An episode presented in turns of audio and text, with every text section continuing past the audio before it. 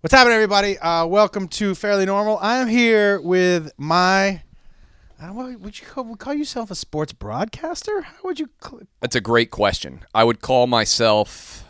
Um, I don't know. Yeah, I, I, I, I per personality? personality maybe. Clay Travis. Yes. Now, Clay.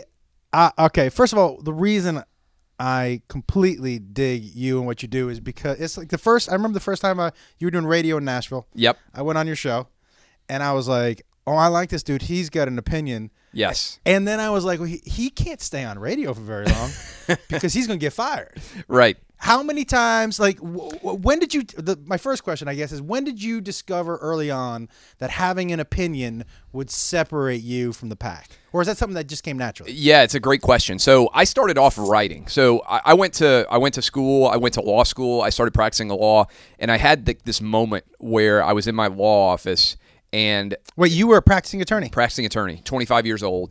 Uh, I'm standing in my office, and I have this moment where I realize, like, I'm going to be doing the exact same thing every day for the rest of my life. You know, if I do this job. And it, one of the things, it was like a crystallizing moment. We were arguing over whether February 29th was excusable neglect because somebody had missed a filing deadline. Obviously, a leap year every four years. And so, like, my issue with that was you go to law school and you get confronted with all these great issues of the day. And it's like Yeah. Brown versus Board of Education. And it's like, uh, you're going to be a, a, a- a great paragon of, of virtue and justice, and you know the truth will set you free, and Few Good Men, and all these great legal thrillers. And then the practicality of being a lawyer is nothing like that in a modern day. You're a 25, 26 year old young grad sitting in front of a computer, like looking for the word asbestos in a document for 12 hours a day. I mean, that's a common t- kind of existence. And most cases don't go to court. So Never. what you see in the movies of this grand, Yeah. you can't handle the truth. Yes. That that shit doesn't never happens. No. Uh, now, if you are doing criminal law as a as a DA or a, uh public defender, then you're in court more, but you also make like forty thousand dollars a year. So it's That- hard to you're not live. signing and you up for can't, that. You can't. Well, I mean, you're like me, and you're like most people who graduate from law school.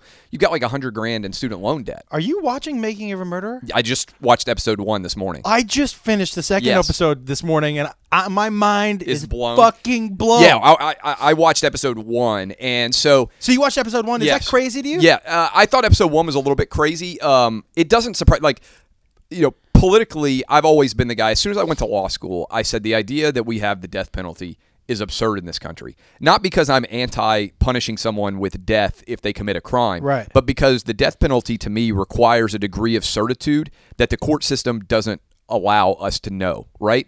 Like they convicted that guy, and spoiler alert, in in, uh, in making a murder for the first trial uh, for rape, and he clearly didn't do it, Right.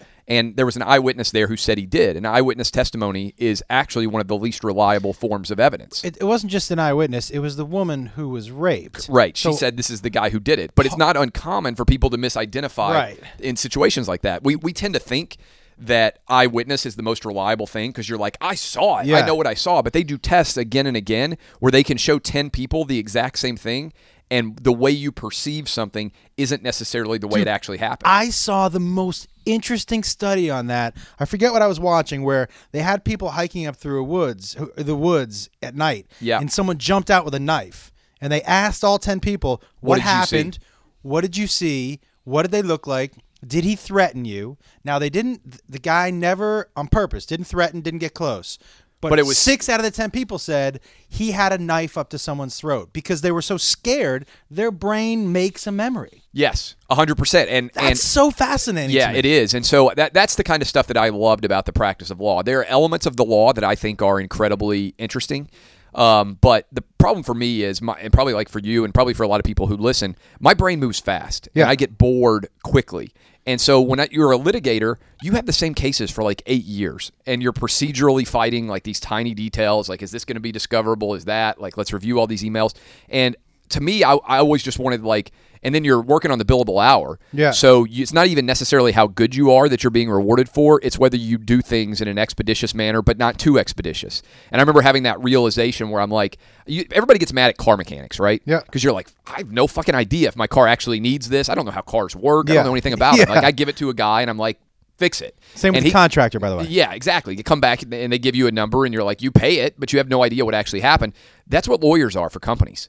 We like inevitably we're just kind of like these these moray these like uh, leeches that just like live off of a company, right? Because companies are always getting sued, Yep. and they have to have lawyers to represent them, and um, and so I'm sitting there thinking this is just not for me. So I started writing uh, like ideally funny columns uh, with several buddies who were also in a similar vein as me. What kind of stuff were you writing? Was it sports stuff? Uh, it was some sports stuff, but it was also just I, things that made me laugh. Like I was trying to write daily, like 700, 800 words. what was the and I and I have a This reason was for in like this. 04, by the way. and why? Why did you decide to start writing? Well, so when I went to law school, in my mind, I always kind of thought I want to make a living as a writer. So when you said, "Are you a sports broadcaster?" to start this, to me, the foundation of what I do is right. By the way, your website, Out- Outkick, Outkick the Coverage. Your articles are fantastic. Well, I, I, the goal. So when I started, so I started writing online in 04, and I was trying to just be funny about sports. You know, I was living at the time in the Caribbean, in the Virgin Islands. You were? Yeah, we moved. I, I was. That's where I went to practice law. Um, so Well, now I can't. Why? Now it's a little yes, different. yeah. Were you there with your wife? Uh, we just gotten married, and ba- we never took a honeymoon. We just moved to the Caribbean and uh, started living there. Uh, now, it sounds like a fascinating. And, by the way, it's an incredibly fascinating place, but it's the U.S. Virgin Islands, but it's more like the Wild West because it's not like America very much. I mean, Yeah. to the extent like most of America is governed in some sense by the middle class. There's virtually no middle class in the Virgin Islands. You're either incredibly rich or you're incredibly poor. Yeah. Like we were the middle class, and uh, and and it's expensive to live there even for a young lawyer. Dude, when we were, I was just in the Dominican with Yes. my wife at the David Ortiz Golf Classic. Yeah, I saw the pictures. Second year in a row, I've said, "Hey, sh- can we go off the resort and look around?" Yes. And they were like, "Not if you're not going to bring an armed guard." And I said, "What do you mean?" And they were like, "No, this is a true third world country." And so I'm not going to say who because on the podcast, Yes. but they were telling me the story about how they were in a big casino down there, and um, someone got shot in the casino, and the police never came to investigate it. They came and got the body a day later, because and I asked, I go, why didn't they investigate it? And they said because the guy who shot him had enough money to make it go away. Yeah, that's exactly. I mean, that, that's Virgin Islands esque. Um, you know, it's it's a it's a third. It has more in common with the third world than it does the first world. Yeah. And um, and obviously you're just an island out there, so it's easy to get to other islands. Everything else. There's only fifty thousand people who live there. The murder rate is massive. Um, you know, on the island, uh, there's lots of violence. It's not uncommon to be at the time that I was there. It wasn't uncommon for you to be in a restaurant and for somebody to just come in the restaurant and like rob the entire restaurant, like while you're out to dinner. So you know, like, it Do they let the- you finish your of- food? the kind of uh, yeah i was i was never i was fortunate enough to never be in, involved in one of those robberies but it's the kind of thing that would never happen like we're in la right now Right. like if that happened in la or new york like a, a, a decent restaurant you know Yeah. like you know some, some place where you would go and spend you know $100 for a meal or Yeah. something like can you imagine if an la restaurant like that got robbed and they, they had everybody laying on the ground like going around taking their wallets like it's a slow moving robbery or new york or anything like that in any major american city that would be a massive massive story Yeah, it would. and so uh, that stuff happens all the time. Um, and but it was a fascinating place to live. And so, uh, but eventually we came back uh, because my wife went back to school, and uh, and then I was so but I started to write while I was down there. So in 2004, I just started to write online. No audience to speak of. We started our own website. Like, just this is something that I need to do. I think to have sort of uh, it, it's it's kind of like my my place where you're probably like this on something uh, like I assume most people who are listening are. If you can find something that you totally lose yourself in, Yeah. That for me is writing. It's the only thing I do where when I'm doing it, I'm unaware. Like I turn my phone off, I sit down in front of my computer screen, and it's the only thing I do where I, time doesn't exist. But you, here's the thing: what why I find this so fascinating, and and it's almost it's a common theme almost on my podcast with people I've talked to. Yeah, you're never too old to rewrite your dream, 100%. right? So it's such an interesting thing. It, but it's ballsy of you to. I'm assuming law school is not cheap. No, I was $100,000 in debt. I'm not an independently, you know, Right. wealthy guy. I mean, I, so I had no you're yes. you're 100 grand in the hole. Yep. You know that by practicing law, you're guaranteed a certain amount of money. yes. which eventually gets you out of the hole. You throw that, I hate to say throw it away, Yes. and just scrap it and go, you know what I love to do? But I feel like, man, I really feel like, and this is one of the reasons the more I find out about Yeah. you, the more I know that you're going to be very, more, even more successful you are because, look, you know, people who take risks reap rewards I think that's true. if you don't, you know, there are some people that I go to Vegas with, and I never went, I never won any money. And I sat down with Chelsea one time, and I just saw her kind of throwing money in, And you know, and I was like, I can't do that. She goes, if you want to win money, Right. you have to bet money. Scared money ain't, ain't yeah. Right now, it's easy to say because she's got a ton of money. once you get money. but the point was, y- if you want the reward, you have to risk it. And I think in life, not at casinos, but in life, y- y- uh, you're not. Not every risk is going to be rewarded. Yes, correct. But you fucking have to take the risk to get what you want. A hundred percent, and you're almost nailing minus the f bombs, which I didn't use. I got to go talk uh, at my high school graduation. You didn't this year. drop them at your high school. Yeah, I did not drop any f bombs at the, at the high school graduation ceremony. But that was my pitch to them. Was I feel like there's a lot of people out there who, and, and and I'm a good example. Like I went to a good college, I went to a good law school. I came out, I had a good job, but it just wasn't what I loved, right? And so as I've gotten older, I'm 36 now, and the people that I find myself gravitating towards, you're a good example. They have an element of fearlessness about them, and I find being and it doesn't have to be like physical fearlessness, although that's interesting. Like we're at Fox's studio right now, and I see these UFC guys, and I'm like, I cannot fucking imagine putting my li- life on the line and getting into a ring and fighting a guy like they do. I got to tell you something right now. Yeah. As soon as somebody's sweaty asshole was in my face, You're out. I tap I'm out. tapping out. I tap out and listen. I, I'm. I, I just. That's. I'm. That's whatever. But I'm. I'm not. A, that's not good for me. Yeah, I just I imagine I, I I admire physical fearlessness, but Yep. I am not a physically uh, fearless person. Like Right. I'm not the guy who's going to be like, oh, I want to go, you know, skydive or oh, I want to go do all these things. Like that's fine. Some people are physically fearless, and I admire them. But the people that I admire, because because I that, that people I try to aspire to be like, I think in some sense, is people who are you know mentally fearless. Like they're going to take an opportunity to to say this joke that may not pan out, but you know, like the, the potential outcome is there. Uh, they're going to found a company. They're going to you know find a way to pursue what they love, and even if other people think you're a fucking idiot Yeah. for doing it, it makes sense. And I'll give you an example in my own life. This is what I told people at the 10 year high school reunion. I was uh, when I decided I wrote a book called Dixieland Delight about going around to all at the time 12 Southeastern Conference football stadiums as a fan. No, you know, press pass, nothing. I was you know 27 years old. I had no access, um, and I just decided I'm going to write this book about it. And as, as part of it, I decided I was not going to practice law that fall. And my wife, to her credit, when I said that I was going to do that, said, okay. You know, I think there are a lot of that's the other thing. Find people who you can trust and be supportive because there's lots of people in the world in general who are not supportive of risk taking, right? They're the people who want to say, It's- well, by the way, it should scares them. Yes, it scares them because the, a part of them wishes that they were willing to take a risk, and so they want to cut you down and say 100%. you've got a good thing going here. Don't don't go to Africa and work in the Peace Corps if that's your desire, or don't you know you might get malaria. Like there's always somebody, and, and look, it's important to have realists and dreamers and people who chase uh, chase dreams, people who don't. But I think for people who are dreamers in some sense or are pursuing things that other people might find fearful, it's important to find a couple of those people in your life who will support that.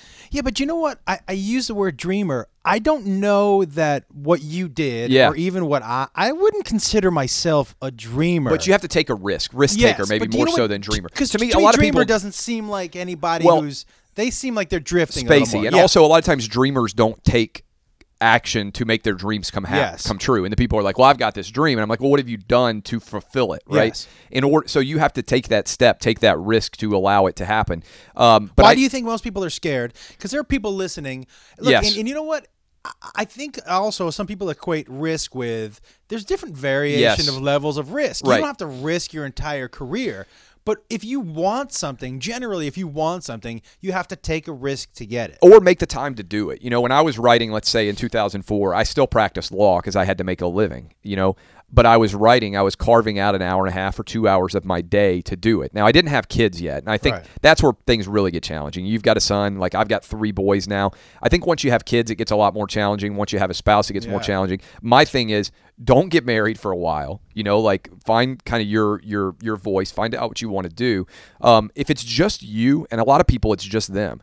You're not going to go hungry Yeah. right? Like Yeah. it- you're you're like the way I think of it is what is your like a risk reward analysis. In order to take a risk, what's your risk reward analysis? And I'll give you another way of thinking. When I started Outkick the Coverage, my own website four years ago, which we try to have fun and do smart, original, funny things there. Um, I remember sitting there thinking, worst case scenario on this, I'm going to lose like thirty thousand dollars and whatever opportunity cost I could have gained from doing something else. Yes. In the grand scheme of things, that's not that substantial, right? Now- like I'm now- not going to go to jail. Right, now I'm not going to lose my the way. freedom. Yes. Thirty thousand dollars is a lot of money. Yes. Let's not pretend like it's Right. not a lot of money. But worst grand case scenario, in the grand scheme of things, worst case scenario. Yes. I, I remember, and I remember thinking that while I was out at a bar, like looking around. Somebody who opens a bar is risking like a quarter million dollars minimum, right? Yeah. Oh yeah. And they could lose everything. Yep. And I'm like, if I start this website and I and it doesn't pan out, like the worst case scenario is, and when I say lose thirty thousand dollars, I mean you like you build a website and you just shut it down, like everything Yeah. else. Like it's not really that big of a loss in the grand scheme of. I'm already a hundred grand in debt. You know, the difference between a hundred grand in debt and 130 grand in debt is, is not like my life is not changing that much. Um, but so uh, so when I took that risk, I, I I basically every time that I've taken a risk, now it needs to be a calculated risk. You know, like do you feel like if it's panned out. Do you feel like there might be people listening who are like, well, easy for him to take a risk because he could just go back to being a lawyer? Maybe, but eh, but whatever they're doing, they could go back to doing I too. agree with that too. Yeah, so I mean, like, yeah, easy for him to do. He could go back to being a lawyer. Well, that's true, but you know, you could go back to being uh, a, uh, a a secretary. You could go back to being a uh, you Whatever know, it is a you do. chef. Whatever Yeah. you do, like, it's not like you're leaving that job forever. And my goal. So when I started writing in 04, I I, I worked for years before I made a dollar. Like uh, writing, like doing my craft, like Dude, I remember when you started that website. Yeah. Oh, I yeah. remember that. Yeah, I mean, and, and even when so when you're What kind of traffic you getting there grinding, now? oh, I could tell you right. I got the year end report, and I think we had 12 million unique readers this this year. So we do between one and two unique million In, uh, a, a four month, usually easy. years, and here's the best thing, right? Yeah. In four years, as one guy. Yeah. This isn't like a whole right. You're one fucking guy. Yeah, a one man band. But here's what it goes back to with my original thing, where you are, your voice is so unique, like you, and you're, not, uh, you're just not afraid to be you. Correct. When- in your first, when you first started writing, when did you realize that two things? Well, and by the way, that's risk reward too, because Yes. it's risk, it's reward because you know if you build it, they will come. Right. But the risk is that people are gonna fucking hate you. Yeah. When did you dis- when, when when did you decide you were gonna be okay with that? And when did was that first example of seeing that? My wife says that I don't that I have like the thickest skin on earth. Like most people if they scroll through their Twitter feed and Yeah. they get nine negative com or like nine great comments and one negative comment and my ratio is not that good. by the way. but let's just let's just pretend that it's 90% positive Yeah. and uh, and 10% negative. Yeah. Most people tend to focus on the 10% that's negative. Yeah. I'm like the opposite. I'm like, oh, this is cool. This person likes me. You know, Yeah. so I, I tend to, I think, be a real optimist in general. The other thing is, I legitimately, and this is where my wife says I'm really strange, I legitimately don't care at all what other people think about me that I don't know well. Like, if my kids were like, oh, dad is a total asshole, like, I can't stand to be around him. If my wife was like, God, it's really difficult, you know, to, to, to hang out with you. If Yeah. my, if people that I consider coworkers who know me well, like if they sat down and said, "Boy, it's just it's difficult to be around you," that would bother me because I would say, "Okay, they have a sense for what I'm like." But if people don't, uh, people who don't know you and have an opinion of you, their opinion is not based on you. This is, I mean, I think this is actually true, and I've thought about it a lot. It's based on, especially in the social media age, it's based on defining themselves in some way. See so Bill if you are- Cosby. yeah, if you are anti Clay Travis, it's not about something that I've done necessarily. It's because that makes that's a statement that you're trying to make about the way that other people should see you.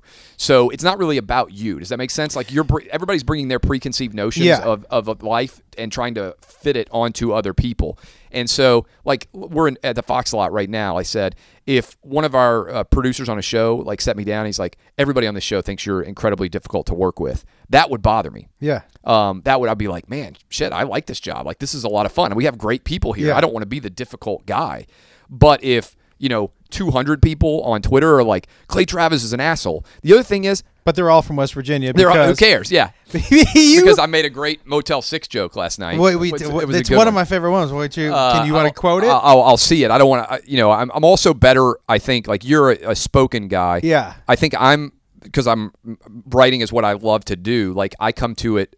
Like Twitter to me is just I, I just love it, and I Oh, think I'm I'm pretty you- good at it. I'm quick. You are. And by the way, I agree with you. Like, to me, there are 15 people in this world who can hurt my feelings, and 10 of them have the last name of Wolf. hundred percent, and And- I think most people should be like yeah, that. and for me, by the way, when when and people when say somebody says something to me on Twitter, and I say something back, and they were like, I, I didn't know you were going to get so mad. Yeah. Know that I'm not mad. Right. But know that if you send something douchey, I'm allowed to say something douchey back. Right. But there's nothing anybody on Twitter can say that will hurt my feelings. Now, I don't know how you are, uh, but your the the the hostility towards you, and you know I'm fascinated by Yeah, this yeah. because every now and then I check in with you. And You read, let me read that. Yeah. Read it to me. Yeah, yeah. What is This it? is the tweet that I sent last night. So uh, I don't know when people will be listening, but West Virginia and Arizona State played a bowl game, and it's sponsored by Motel Six, Yeah. the Motel Six Cactus Bowl or something like that last night. And I tweeted last night during that game, pretty mean of college football to put West Virginia in the Motel Six Bowl, knowing that none of their fans can afford to stay there.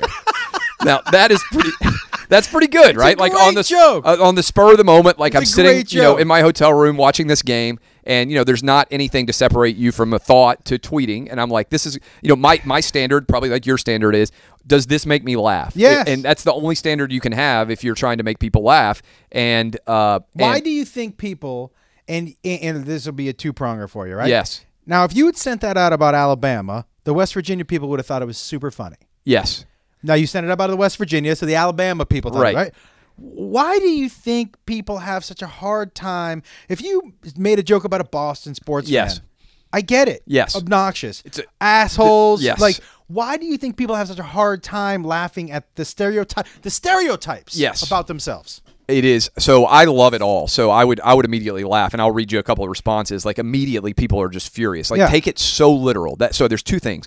One, sports fans uniquely, and I, I thought I I didn't realize this because I did talk, sports talk radio for five years. You know, we taking calls like we do shows from gas stations. Like the most, literally the most accessible person on earth. Right? Yes. You have not lived until you've done sports talk radio in middle of bumfuck Tennessee at a gas station. Like I used to worry. at a Shoney's. Uh, yeah, like the worst. Like I used to worry. I remember, like I would be like, dude, you know, this is kind of scary because we're just sitting here talking about sports teams, and people can just pull right in at the gas station with like rifle racks in the back. They can just walk in and shoot me, right? Like, there's no point in us doing a show from a gas station. Literally, the easiest place to kill someone on Yeah, earth is a yeah, gas station. yeah. You don't even have to hardly get out of your car.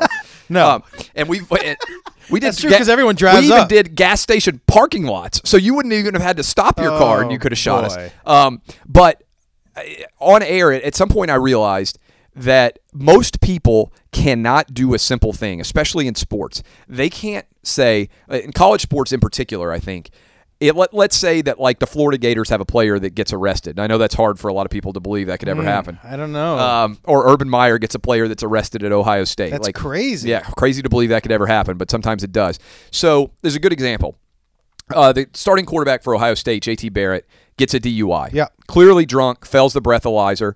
Um, the local newspaper the next day has letters to the editor, like actual written letters, um, that are complaining about the DUI stop being set up and the fact that .08 is the legal drinking limit and Mm. saying JT Barrett would, shouldn't have ever been arrested Why? What was his? the, it- because the, the, the, the there was no need for a DUI stop, and .08 is too low of a blood alcohol level. The easy answer is they're Ohio State fans, Right.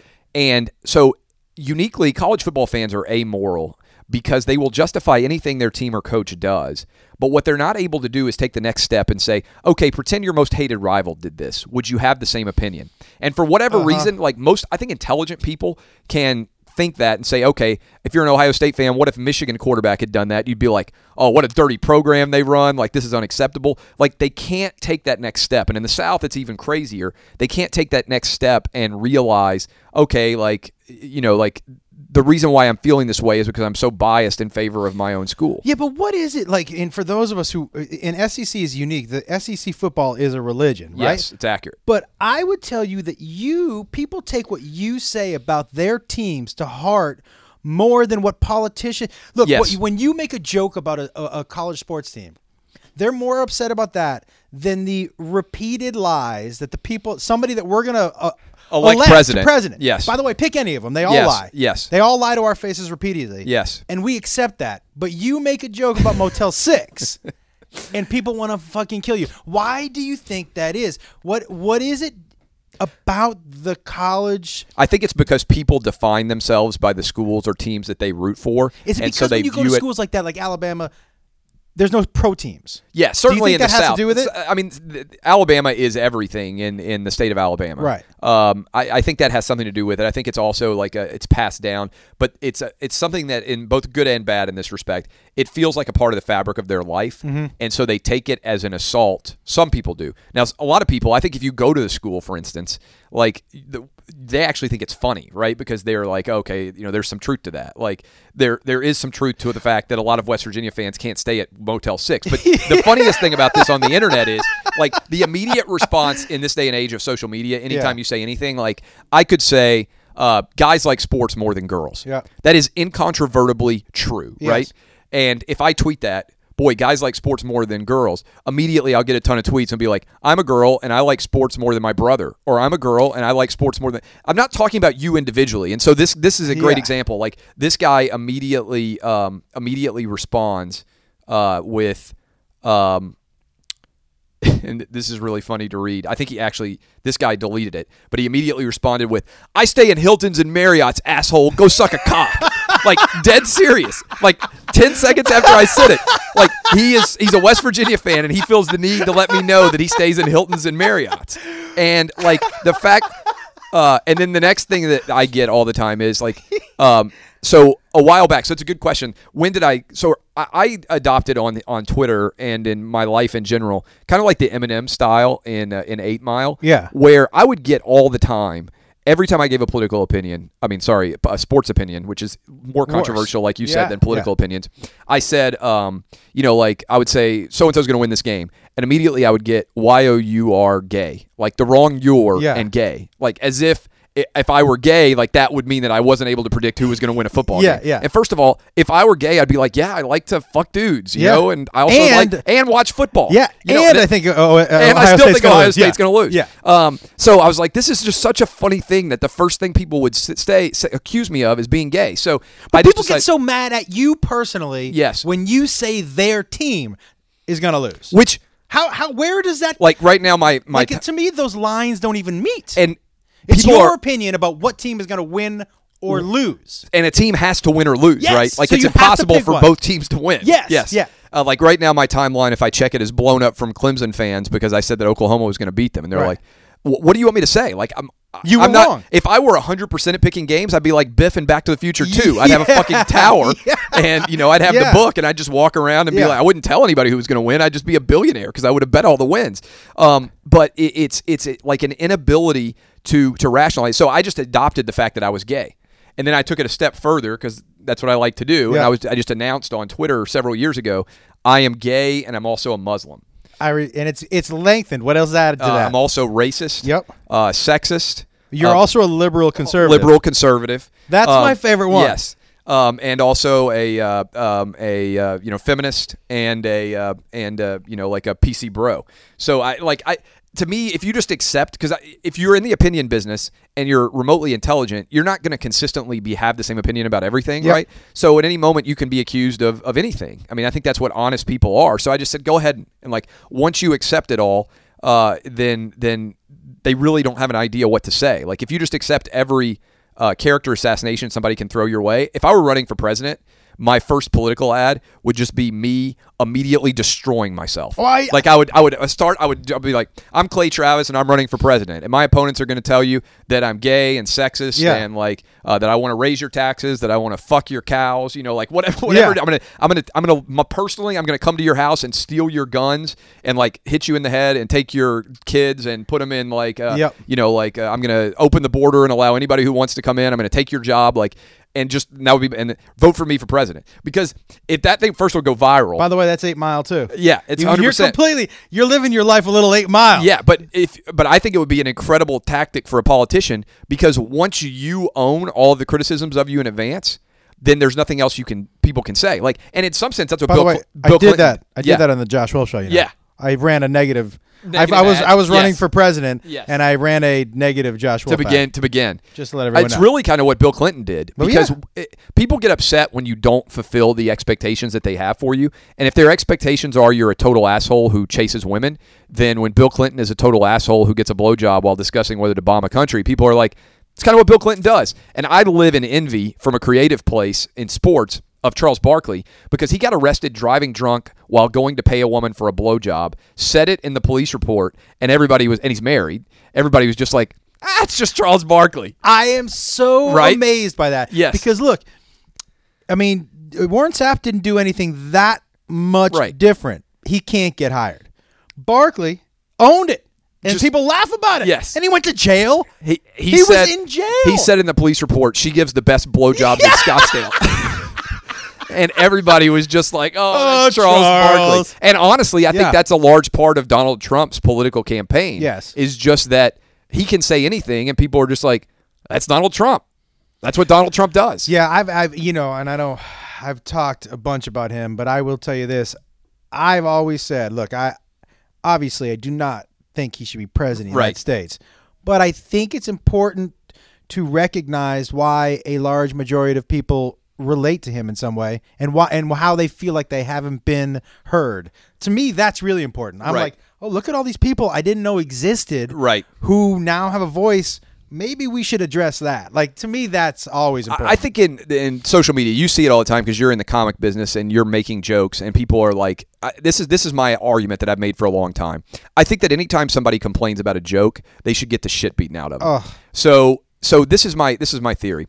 Um, and I'm curious about you. Like, so you come to Zany sometime in my hometown of Nashville, where I live, and if there was a comedian coming there. And there was somebody who was upset about the joke that comedian had said, and they decided that they wanted to protest outside of Zany's, like a comedy show that was going to go on there. That is their right, but they would have to get transportation to this facility. Mm-hmm. They would have to make a banner or a sign. Mm-hmm. They would have to take off work and or not be employed, but at least be willing to stand in the sun, the rain, the cold, whatever it is, and publicly espouse their view. And what would everybody do? They would drive by in their cars and they'd be like, "Look at that dumb motherfucker protesting a joke outside a comedy Yes, club." yeah. You would all think that. That person is doing infinitely more work than somebody who goes on Twitter or Facebook and says, "Oh my god, this joke happened and I don't agree with it, and so we need to censor the comedian who said it." yes. Yet the media and the public takes the asshole who just has the phone in their hand and makes that and says like, "Oh, retweet this. This is an unbelievable outrage. Like we need to protest. We need to ban this." As if that's a legitimate act. And when you actually take the next step forward and are willing to protest it, we would all look at it and say, "Man, that's a really big loser over there." Well, you know what's interesting is that you know, and you and I have the same term, the Twitter mob, Yes. and because I've always equated Twitter with Salem witch trials. Yes. That's Which I'm reading a book about right now, by the way. It's really good, and I think there's a lot of truth to it. To me, that's what it is. Like it is. It's people giving you. And look, in today's day and age of social media, truth and facts, truth don't. Yes. that, that doesn't matter. Facts don't matter. What what social what what is the public's opinion on social media? That fucking hangs people. Yes. And I'll tell you something. Look, social media hung Bill Cosby. You know, in the comedy business, we've known about this forever. Yes. These allegations aren't new. No. What happened? A comedian Hannibal said Buress, something yeah. on stage. It caught fire on social media, and the people started talking about it like it was new. And we were all like, the, "It's been around for forty years." Well, I mean, it's like it's like. Ray Lewis killing two people. That to me is, and by the way, by Disney. Disney would not let Ray Lewis um, be the MVP of the Yes. Super Bowl that they won. They would not allow him to say, "I'm going to Disneyland or Disney World or whatever," because they didn't want to be associated with his with his uh, with his with their product. And then they go and hire him and put him on the most expensive brand of television that they have. And he's in now the moral police. He's Yes. like Johnny Manziel's drinking too much. I'm like, he didn't kill two fucking people. Wait, do you know when he was criticizing Brady with the, the, the Yeah, ball, with the- oh, like and he the- was like, you know, I think the integrity of the game. I'm like, where's the jacket, Ray? He- what happened to the white suit? They have never found the suit that he was wearing the night that two people were murdered. They put him on trial for double murder. Yes, He pled out and pled guilty to obstruction of justice and testified against two other guys there with him. Um, settled out of court. settled out of court for tens of millions of dollars, Yep. probably with the victims' families. And you're telling me that this guy is the moral authority for the NFL? You know what's very interesting to me is I had this in in, in one of the other reasons I, I do respect you because not just uh, uh, sports wise, but socially and politically, Yeah. you stand your ground. As do I. You stand your ground for things that you think are absurd, like some of these protests, like at Oberlin College. Oh my! F- Look, I will tell you something. Uh, I- I'm a little different than you. Like, I'm happy that young kids are engaged politically in yes, some way. and understanding that their voices can make a difference. Yes. I think that's important. yeah, But to but to protest cafeteria food for cultural insensitivity. and then to tell me like I don't understand why they're setting up safe zones for only black people. Isn't that called segregation? Yes, 100%. Okay, so the, uh, the demand of many of these uh, African American, you know, protest groups right now is that they have segregated safe places, which is Jim Crow. whi- which is also and you know what else? It's Plessy versus Ferguson in 1896. Like they're trying to turn back the te- the hands of time to an era when segregation existed. Yes, and they're also like are you listing all the things they want to be included in. I have to tell you, you uh, to everybody, not everybody gets to be included in everything. Yeah. And not only that, just because you're not included doesn't mean you're excluded. Right. It just means you're not included. Well, and, and here, yeah, and here's the other thing. Like we were talking earlier about eyewitnesses and how eyewitnesses are some of the least reliable testimony. Like they found that to be the case. I think when you believe that you are being discriminated against, then you are going to see it everywhere. And it's not like I wish we could test like average discrimination that's occurring because much of the I think a lot of it is perception at this point. Like, you know, there's a difference but between perception is reality. in people's minds. But the problem is if we had the ability to test that, just like you talking about example, the guy jumps out with the knife. Yeah. Like to see what actually happens. And I think if you go back and watch it again, like there was a good example um, recently in New York with all the attention on police shootings. Uh, the police shot a guy who had a had like an, an axe or something, Mm-hmm. and the New York Times got all these reports that they had just shot an unarmed man. And the people didn't think that there was anything wrong, but they believed because of all the attention that's been given to cops using force excessively that they were more likely to see it than in reality. They went back and watched the video and they said, you know what? I was just totally wrong because Yeah. they had a, they happened to have a great video of the actual incident. Now, I'd like to think we can always have videos because the video is not going to lie, right? It's like the camera in the sky or whatever. But a lot of times, I think you're you're right. Perception is reality. But my concern is like worry about you. Like that's my that's what I tell my kids. Like I feel like we were talking earlier about risk taking and everything else. Most people make excuses in life, right? They worry about external factors that they can't control and their obstacle that they're creating for them. yes. The only thing in life, I mean, this is this is regardless of what your political persuasions are, your race, your ethnicity, your religion. The only thing in life that you can control is you. So I think if you take a lot of that concern and pour it inside and say, I'm going to be the best at whatever I'm going to do, and not worry necessarily about all these external factors, especially when you're young. Yeah. uh, that's my advice to my kids. You know, it's, I sent out something yesterday online, and this was very. Some of the responses I got were so interesting to me, which was I sent out a picture because I was disgusted in my mailbox. Yeah. You know, the WGA, which is the Writers Guild, sends out a magazine called Written By, which I love. It's a, a lot of, for me, inspirational stories about people who were pitched script for 10 or 15 years Yes. and finally got bought and all the stuff that I like to read because, again, You're in that you- business. Yeah, and it also shows grind. you 10 years in, you can still, that dream of that script is still Yes. alive. But on the cover of Written By was Woody Allen. Oh yeah, I saw you tweet that. And it fucking bum. Listen, and the tweet was for all of you up in arms about Cosby, as you Yes. should be. Why does this piece of shit get a pass? Right. Especially in my industry. Why does he get a pass?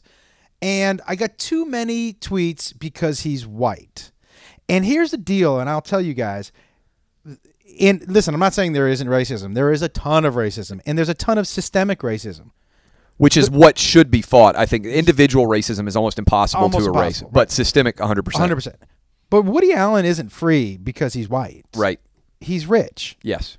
That's where I think, and so I think the some of the stuff that these protests and it's permeating into the younger people is they're blaming now everything on racism. Yeah. The truth it's of the matter easy is, and convenient and lazy. but it, way lazy because to me, it's more about rich and poor. Yes. Because look, you any you yes he is white. Cosby was black and was free because he was rich and he settled out of court. It took one judge to unseal documents that shouldn't have been unsealed because Yes. he was like, you know what, fuck this guy. Yeah. that's was it. So it's not look because Look at OJ. We're almost 20 OJ. years past. I mean, OJ didn't get off because he was a white guy. Rich. He got off because he was rich. Ray Lewis, Ray Lewis got off because he's rich. I mean, Donté Stallworth. Got off because he was rich. Leonard I mean, yeah, all of them. If you have money for a good lawyer, that's We're talking about making a murderer early. Yes. Like that's one of the things that if you have worked in the legal field, the difference between a rock star lawyer and a shit lawyer is massive, and also an overworked lawyer. And people don't think about it. Like if you're going to the Super Bowl, do you want Tom Brady or do you want like Brian Hoyer. Brian Hoyer. Like, and that's 32, right? They've narrowed it down to like 32 starting quarterbacks, Yeah. and there's still a huge gap even in the top 32. We're talking about the difference between Tom Brady and like an eighth grade JV quarterback, like in terms of the overall legal ability. And so if you're rich, you ain't going to jail. That's my point. Like, so I, and by the way, we listed off four black athletes only because I'm, I'm trying to show that. Ben Roethlisberger got away with. Yeah. I mean he he had a Look. Uh, suspension from the league, but he got away with it because Roman Polanski, he's got money. Woody Allen.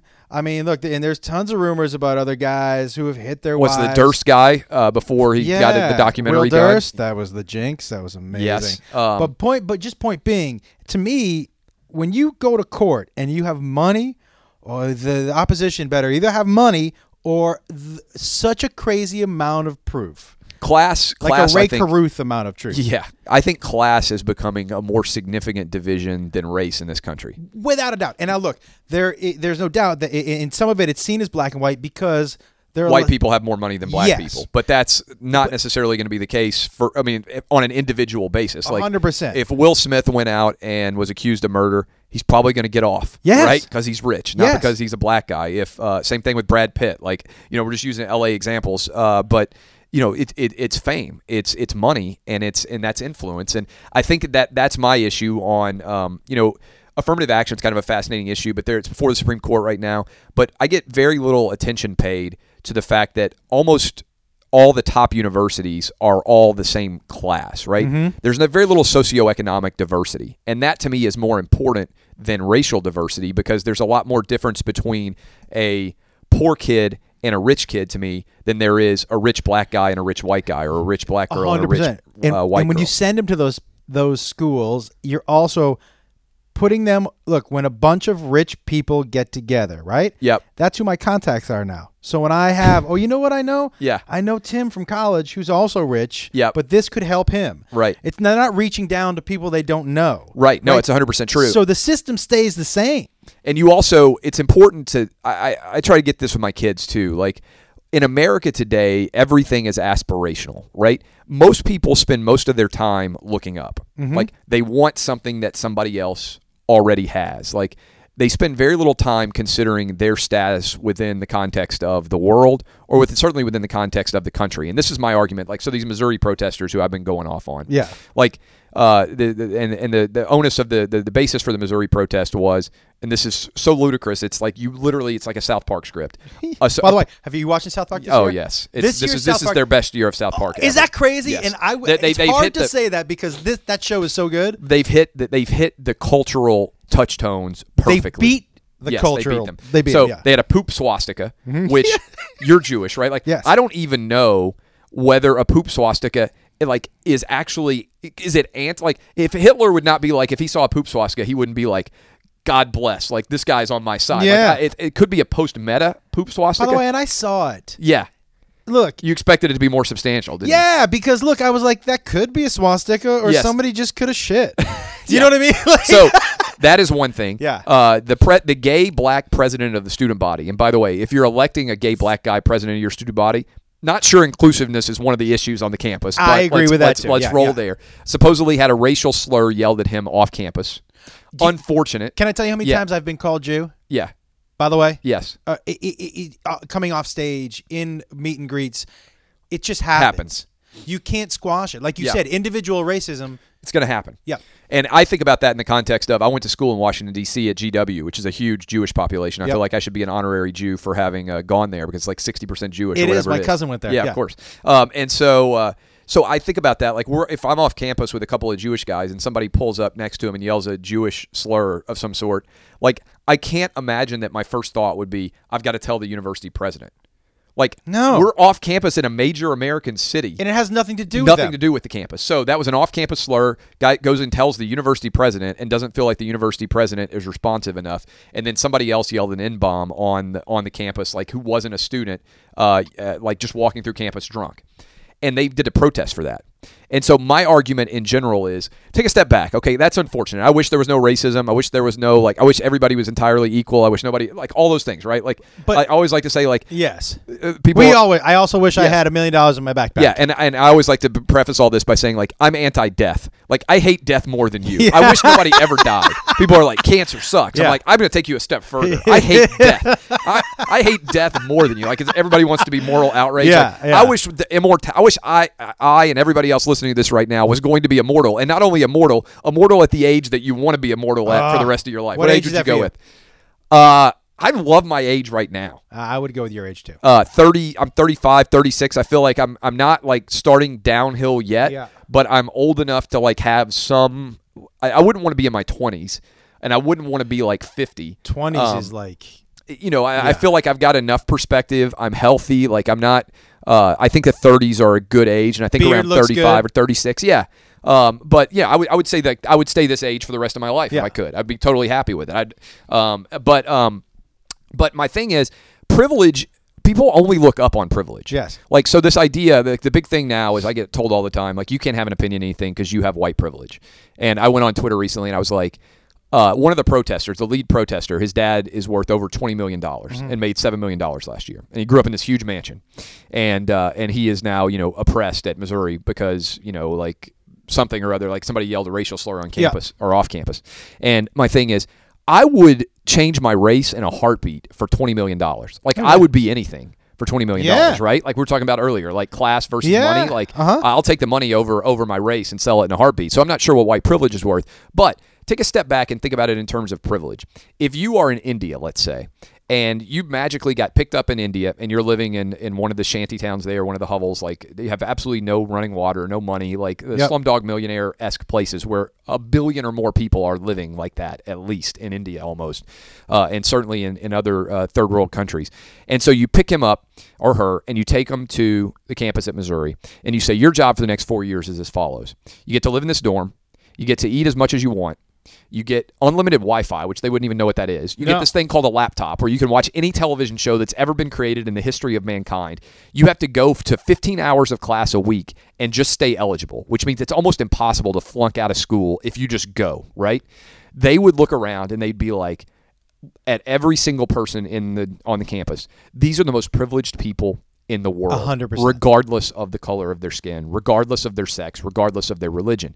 So By the way, let's not even talk about the living conditions they have on college campuses, which is better than I bet ninety percent of the people in the world live. Oh, Would more you- than ninety percent. you- would- is that safe to say? You have abundant sex partners. You have like no, like no tangible. Like if you get sick, you have tons of doctors. Like there is Yeah. literally. This is why I always think like college kids are like, we've got it so hard. Like it's it's an oppressive place. I'm like, you motherfuckers need to get out into the real world. You want to know what oppression is? It's when you're 22 and you don't have enough money to pay rent, Clay, or it's when are- you're 22 and you got three kids. Yeah. and one of them is sick and you can't afford to take them to the emergency room. Like you guys have no clue what actual oppression is. But where do you think? Look, there are huge comics Yeah. who won't play college campuses. Yeah, I've read about that. Right, and look, I remember walking off my the last the last show I did at a college campus, and I called my agent when I was flying home, and I was like, I'm never fucking doing that again. I said the word Jew. Yeah. I'm Jewish. Yes. I was saying, I said, as a Jew. Yes. That's the, be how I started Yes. the sentence. And the crowd went, ooh. and I went, what are you oohing? I said, I as am a Jewish. Jew. Yes. I was identifying myself Yes. as Jewish. And some guy screamed out, Jew's not a good word. You're Jewish American. I go, no. Oh Jewish American doesn't make sense. Yes. You understand that, like, I'm a Jew. By the way, I don't. I don't. I'm not in. I'm not, and I know I'm in the minority. I'm not on board with African American either. I, I can see all those arguments Do for. you? Do, does anyone ever say African European? Do you No, say no.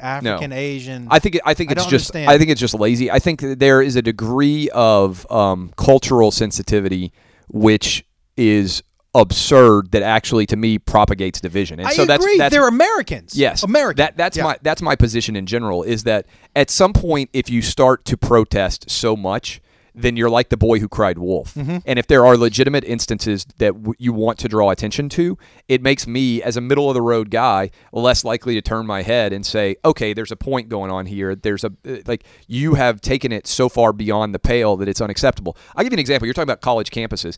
I remember I went to GW, and I remember being on uh, GW's campus, and we had Jon Stewart come in. And this was before he did The Daily Show. And Jon Stewart did some of the darkest material I've ever heard, which was hysterical, by the way, about how attractive he thought JonBenét Ramsey was. Hilarious. Okay, like so, so you so as so what I and, and here's my thing, like. Uh, if he did that today and that was audio or Yeah. videotaped and it went out, like he's maybe the most maybe the most beloved, um, you know, like uh, comic in America, right? Because of how successful the Daily Yeah. Show, how brilliant he is, how well they did. I mean, everything else, liberal guy, like clearly. And to me, that material is important. And people say, well, that's offensive to me. It's important that offensive to you never be the standard that we use because it's entirely and totally arbitrary. What is offensive to you may not be offensive to me. And so I say, like, I don't really have very strong political beliefs in general now. I want to legalize sports gambling, um, and that's really my only issue now. Like, uh, I, it would make me a lot of money. And By the way, we it. should we should run on the same ticket. Yeah, I just want to make sure I can drive fast in the left hand lane. Yeah, a- and and and and yes, and and bet on sports on my phone. Um, I I think that the other thing is, um, I say that I'm only in favor. I only believe in two things absolutely because I think absolutism is really scary. Yep. Like if you're absolutely committed to anything, it makes me terrifying. The only thing I'm too absolutely thing is I'm committed to is boobs, which have never let me down. No. like, I'm a, always loved boobs. Yep. and the First Amendment. And so, to me, what's scary about Which one's this first? is Which one's more uh, important? First Amendment, probably, but personally, to my penis, boobs. Um, the First Amendment's never given me an erection that I'm aware No, of. uh, you don't know for a fact, do you? Uh, th- this, by the way, is a good uh, side about my erections. Um, so I went to go see the Star, the episode seven of Star Wars. Are you a Star Wars guy? Okay, I'm not going to give anything Okay. away, but you have seen Return of the Jedi. Yes. And the scene where Leia sits in her bikini on Jabba the Hutt's Yeah. lap. That was never my thing. All right. That moment, I'm not kidding about this. I distinctly remember it. First time that a woman ever gave me an erection. Really? I remember. How do you know it wasn't Jabba the Hutt? Uh, well, it's a good question. I, uh, You're like, I'm so I've been confused right looking now. For, I- I've been looking for Jabba my whole life, and I never found him since. Um, I was sitting there, and I remember like I was five or whatever I was, and my penis starts to move involuntarily, and I'm like, "What? What is going on down Yeah. here?" You know, like I, you know, and then I was like, "Oh, it's this, it's this Princess Leia in the slave costume." So uh, I make my wife dress up as a slave uh, in the Princess Leia Have costume all the costume? time. Uh, I have suggested that it be bought. She. So most recently, she has said, so we have three boys. We have a seven, a five, and a one. And she's like, I don't know that a mom can wear this. And I'm like, you could, your body can wear this. Yeah. Like you, you some, lots of moms couldn't, but you could. Did you tell her? Well, when know- we close the bedroom door, you're not a mom. Yeah, right. Well, that doesn't work for me. Like I went after I watched the Victoria's Secret fashion show like uh, two years ago. Yeah. I just I went out and I spent five hundred dollars on lingerie, like like the dirty old man that I am for my wife. and so Did you go into the like- store by yourself? Oh, by myself, totally. You didn't even do it online. Didn't even do it online. I went in like just walking around like half erection the whole time I'm in there. I have to looking tell you, at- I'm not a lingerie guy at all. okay. I like to look at it, Right. But it's like, well, that's one extra thing I got to take off. Well, so that I'm going to tell you that. So, so I buy five hundred dollars worth of lingerie. Um, I, you know, I bring it home, put it under the tree, whatever. Like, no, I don't think I put it under the Is tree. Is that what you called your dick, the tree? Yeah, yeah, exactly. I wish. uh, it's more like the uh, the, the the sapling. Um, and so uh, I uh, I uh, like give it to her. Like she she she gets it, and she's like, you know. It's- uh, You stole my punchline already. She's like, I don't want to wear any of this, anything like this, because you're just going to take it off yes. like and i'm like oh you know it's the it's when you become a married man to me anyway anticipation of sex is more enjoyable for me than actual sex because you know like I know who I'm going to sleep with, and like, that was one of the, the, probably the best thing about being single is you could, even though it might not be likely to happen, Right. Any night that you went out, you could end up sleeping with an attractive woman, Yeah. right? Like Yep. that's the best thing about Yep. being single. I think like you go out to a bar and something might happen. You might meet somebody. Uh, nowadays with fucking Tinder and everything else, all these kids they don't even know how easy they have it. It seems to me that if you're not getting laid, You're a total fuckhead. It, it, just seems so easy to Yes. get laid, doesn't it? Like way It's like the same. It's the same way with me. I'm sure you were like me. Um, when I was a kid, getting a Playboy magazine or a Penthouse or something like was the it, it was the Manhattan Project. Yeah. you know, like you and your buddies would sit around and what any way that you could get pornography, Yeah, right? You yeah. would sit around and just scheme and be like.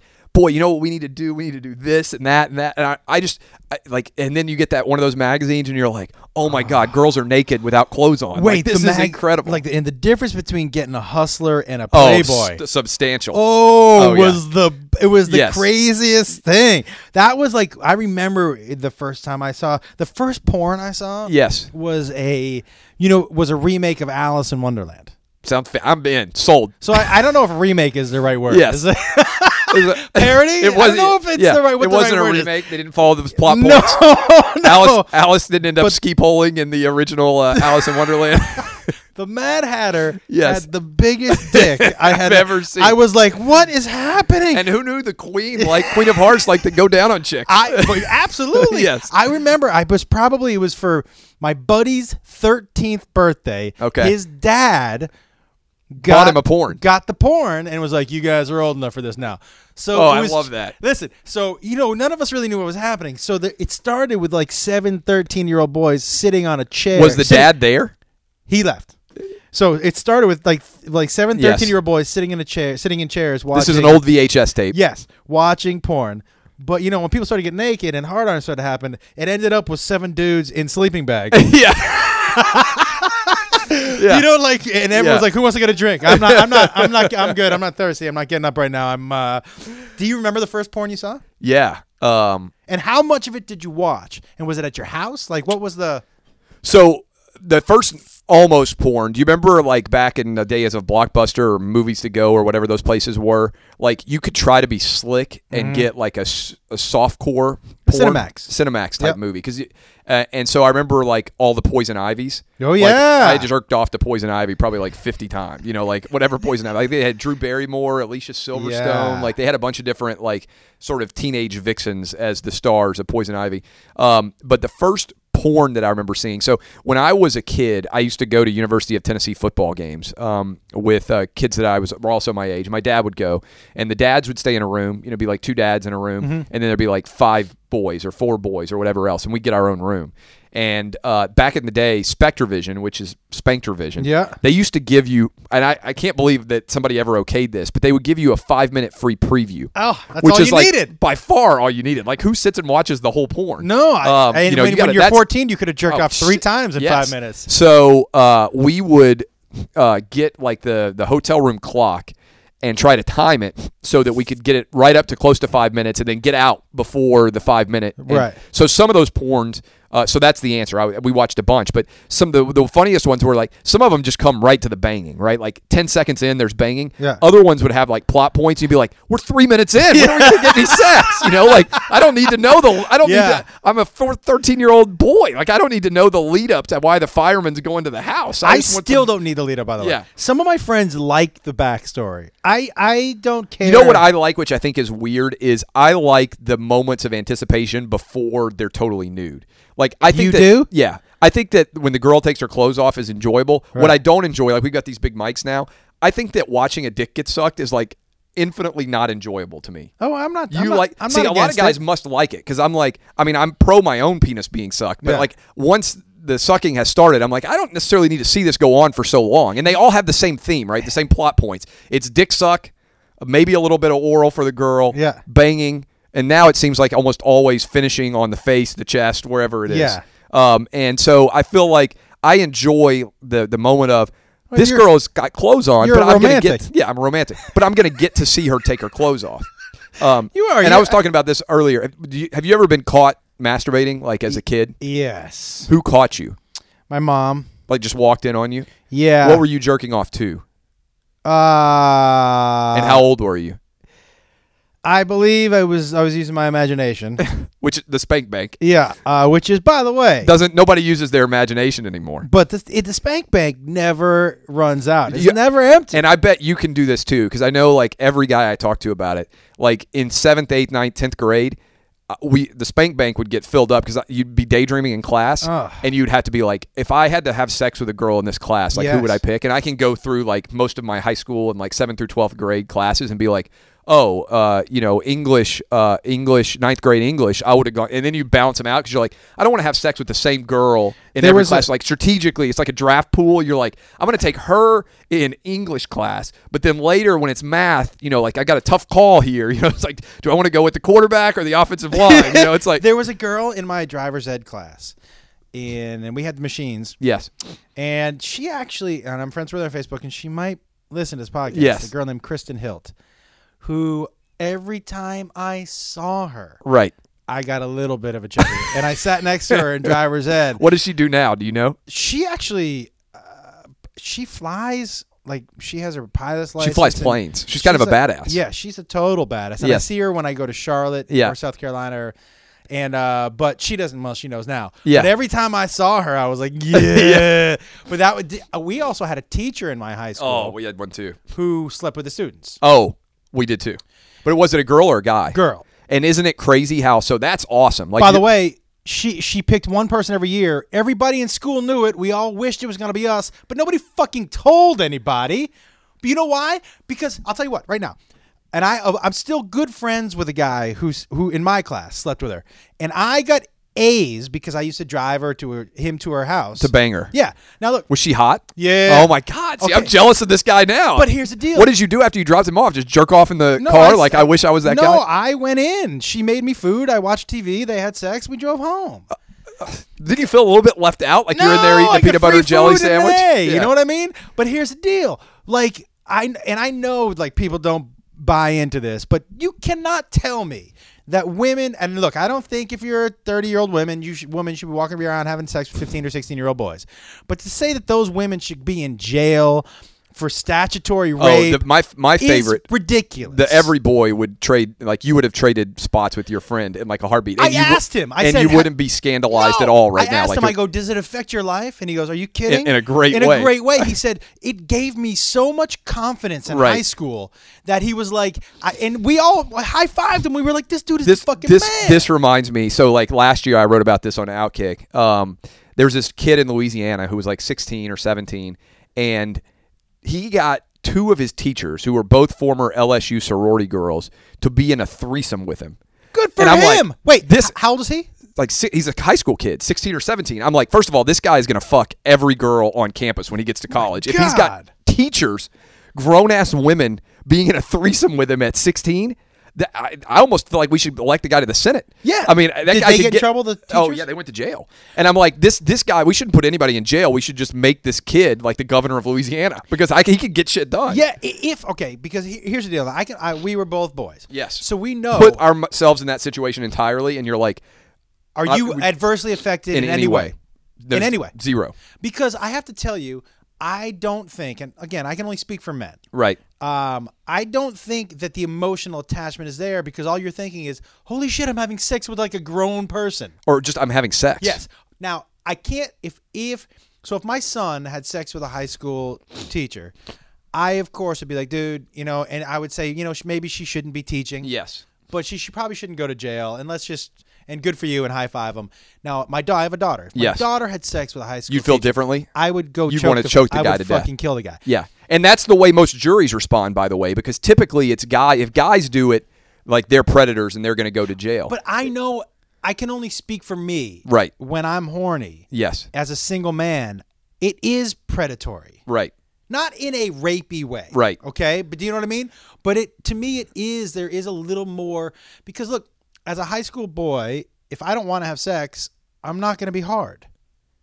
Period. Yes. So you can't have sex with me. Yes. But if you're naked and I get hard, I would like to have sex with you. I can't speak the same for a grown man in a t- high school. I don't know if she. I, I think that's uh, that's a common. I think most dads, if they're honest, would have the exact same perspective. Like if you have a you feel son, that way? I don't have a daughter, so it's hard. But but I do. I I do I you think there's definitely- a difference? Yeah, I definitely think it, there's a double standard, and I think it's because we can. I, I can't speak for the, the female side because I don't know what it feels me like to be in that that position. Yeah. But I can 100% tell you that if a 16 year old boy has sex with a 26 year old teacher, that that's that 16 year old boy is going to be like, this is fucking awesome, and I don't think in any way that he's going to be scarred for life. No. Um, and I don't know why that is differently, but I think the easy answer is because I know exactly what it feels like to be a 16 year old boy, and I would have been like, I can sleep with a hot chick in my school. I, I would I, I would be like, this is this is heaven on earth. I would love to hear, and by the way, for another, but by the way, I would love to hear when people listen to this, women, if you think it's different, I would love to hear from you. So make sure you you get in touch with me. But I would tell you this too, man. Not only would it not uh, affect me adversely, I think like for my buddy, it would be a positive. like it gave him more confidence. yes, Yes. Like he was like, I was not sure and that sure of myself, but then I was like, I'm fucking a grown woman who's really good looking. Right. Win. Now- Win. yes. Now I would take the step back and say I would love to know like so I think this this has been my theory for what could be invented that would be just beyond awesome. And there are many things, but one I would love is for you to be able to look into the mind of somebody else and see what they actually think. Like literally a meeting of the minds. Yeah. Like you know, I feel like men a lot of times know what other men are thinking, right? Like we can see things from a male perspective. In the general Yes. direction, yes. Like, how cool would it be when you're in an argument with somebody if you were just like, okay, let's table this argument. I'm going to take your thoughts and just put them in my head and try to see what you're seeing. Like, right? Like, so Mm-hmm. I would, I, my, my only concern about that would be I think a 26 year old woman who's sleeping with a 16 year old boy has probably got some issues.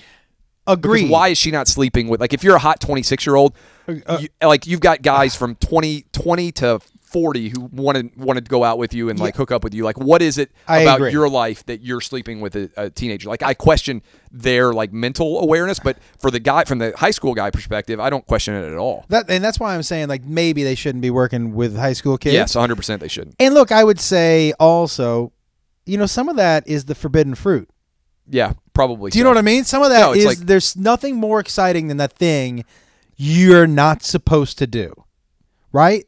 And so to be able to sneak it and all that stuff. Now, there's also some probably some mental stuff in there, and I agree with you. It shouldn't be it's not like they should keep teaching and Yes. keep fucking, but they don't need to go to jail. I agree with that. I think we put way too many people in jail for way too many reasons, by the way. Like, my theory on jail is we want only violent people there. I agree. Like, we have so many people who just do dumb shit, you know? Like, I can't and believe that people who either smoke weed or sell it are in jail. it's absurd. It's totally banana land bonkers absurd. Like it makes no sense. Like so and, and that's having worked in the criminal justice system, right? Like I, I represented criminal defendants. I mean, we were talking earlier about making a murderer. Like people do dumb stuff. Yeah. But to me, this is the same way that I feel like about college football players. I always draw a line between like dumb college kid stuff. You know, if you, for instance, if you deserve to stay on scholarship, Yep. I will forgive a lot of dumb college kid stuff because everybody does dumb college kid stuff Mm-hmm. from violent predator behavior. Like some things are dumb college kid stuff, and you're like, okay, that's stupid, but like you're gonna run some more laps. Like you're gonna, and a lot of times they aren't treated the same. Like getting busted, like getting kicked out of school for smoking weed, is to me just crazy. Like it's it's absurd that we would ever be in that position, right? I, I, couldn't agree with you versus more. like punching a woman. Like Oklahoma's got a guy who broke a woman's jaw and is still on scholarship to play football. Like that's something that's way beyond the pale, right? Like that's violent behavior, and if you do it once, you're likely to do it again, and all those things. Um, and uh, I just think it's uh, it's totally absurd. okay, I followed last year uh, everything with Jameis Winston and you. Yep. And okay, um, and um, so then when take away the rape allegations For Jameis, for Jameis, stealing the crab legs and like the BB gun stuff. Would Stupid that have, college would that have been anything Zero. for you? Zero. I, I agree with you. Like to me, the the crab leg stuff got blown so far out of It was proportion. blown out of proportion because of like Of his the rape judgment. allegations? Yes, because people had already made the decision, which I think was accurate, that that had been partially covered up, and this is an idiot. Like if you had gotten away with rape, which I think Jameis Winston probably did, Mm-hmm. just honestly, uh, listening to his accuser, reading everything, I think it's more likely than not that he raped her. Why do you think acu- Why do you think accusers, especially in today's day and age, get hammered so much? I think it's because people. First of all, it's it goes back to that decision that we talked about earlier. College fans are amoral. They will support anything that makes their team more likely to win. And Jameis Winston was a really fucking good player. Mm-hmm. Really. And so Florida State fans reacted. They said they're defending him and his innocent until proven guilty and everything else. But that's bullshit. If he had played at Florida and was about to play against them, they'd been like, look at the Gators doing whatever they have to do to win a football game. If he'd played at Miami, it would have been the same situation. But it's because it's their school. They will lap up whatever shit they put out there, even if it's totally illegitimate. And so, um, and the way that they lap it up is they decide one, he's innocent, and two, inevitably, she's a hoe. That's what I get all the time. Like, Yeah. And they attack the accuser. And I think again, I, I'm not an expert. I, I've never been in that situation, but I've been around cases like that. And what you have to do is put yourself into the perspective of that girl and say, why in the world would she make this up? Like I understand that some people do false uh, make false accusations Yeah. about all sorts of things. Yep. Like right, like some people are liars. Like they're going to make things up. Duke Lacrosse. Duke Lacrosse is an example. Right. Um, but it, by and large, if you go to get a rape kit done, like the number of women who immediately after having sex call the police, have their friend pick them up, are crying, and go to the hospital and go through the indignity of a rape uh, kit, and actually are making it up.